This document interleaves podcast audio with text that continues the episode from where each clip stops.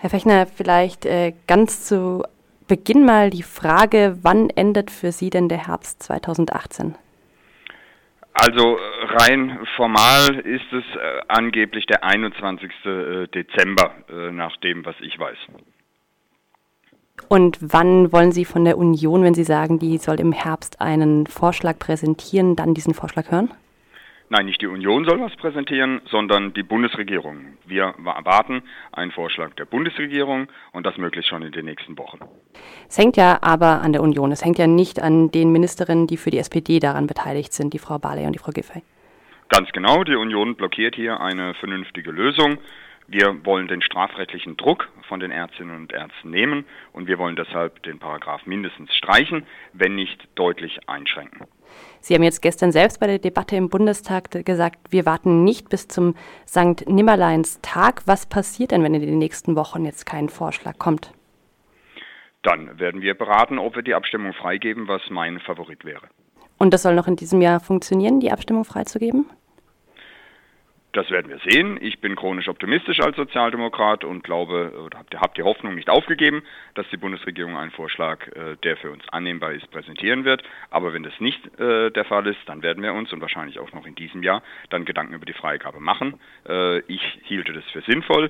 Wir haben bei der Sterbehilfe eine Debatte gehabt, die wirklich eine Sternstunde des Parlaments war. Und hier geht es auch beim Thema Schwangerschaftsabbrüche um eine ethisch-moralische Frage. Und da finde ich, wäre es gut, wenn wir wie bei der Sterbehilfe hier eine Debatte äh, haben, äh, wo jeder abstimmen kann, ohne auf die Koalitionsmeinung achten zu müssen.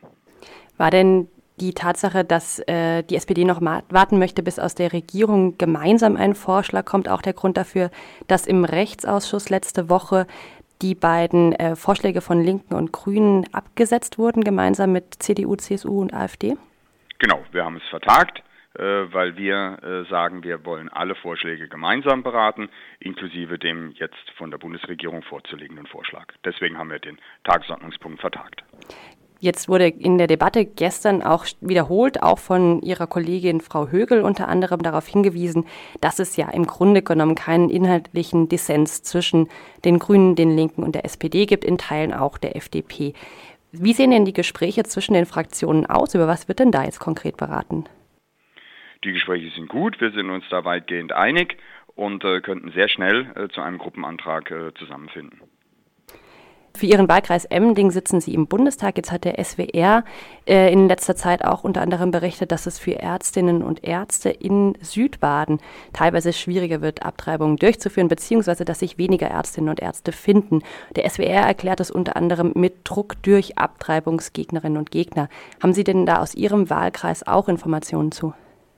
Also konkrete Zahlen habe ich dazu nicht, aber es, äh, es ist sehr gut vorstellbar äh, und äh, ich äh, glaube, dass es so ist, denn wir haben deutschlandweit ähm, das Phänomen, dass die sogenannten Lebensschützer erheblichen Druck, etwa, etwa mit äh, Demonstrationen vor Beratungsstellen äh, oder auch Ärztinnen, deren Praxen ausüben und wir haben leider auch eine zunehmende Zahl von Strafanzeigen und diesen strafrechtlichen Druck, den müssen wir von den Ärztinnen und Ärzten nehmen, denn alle oder viele von denen, die äh, für den 219a, also für die Beibehaltung des Informationsverbotes sind, denen geht es ja eigentlich gar nicht um dieses Thema Werbung für Schwangerschaftsabbrüche, sondern die wollen durch die Hintertür unsere liberalen Regelungen zum Schwangerschaftsabbruch abschaffen, nämlich dadurch, dass sie Druck auf die Ärztinnen und Ärzte ausüben, es dann immer weniger Ärztinnen und Ärzte gibt, die die Schwangerschaftsabbrüche vornehmen. Und da machen wir als SPD auf keinen Fall mit in der Debatte gestern, aber auch in den ersten Debatten im Bundestag schon und in den Äußerungen der anderen Parteien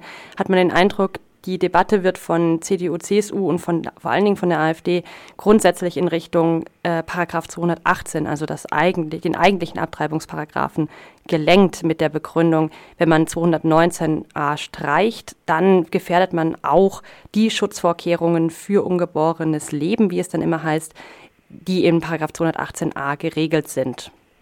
Stimmen Sie dem zu, dass Sie sagen, es gibt eine, einen Zusammenhang zwischen beiden Paragraphen? Nein, also verfassungsrechtlich nicht. Wir hatten eine Expertenanhörung im Bundestag. Da hat die ganz große Mehrheit der Sachverständigen gesagt, dass äh, die Beibehaltung des 219a nicht zwingend ist. Wir können verfassungsrechtlich äh, diese Vorschrift streichen. Das war die ganz äh, große Mehrheit äh, in der Sachverständigenanhörung. Also deswegen teile ich diese Einschätzung äh, von der Union und der AfD auf keinen Fall. Wenn Sie jetzt persönlich äh, sich überlegen könnten, wie die nächsten Wochen verlaufen sollen und was mit dem Paragraphen 219a passiert, was wäre denn Ihr persönlicher Zeitplan? Ja, wenn es nach mir geht, so schnell wie möglich streichen. Ähm, ja, ganz einfach.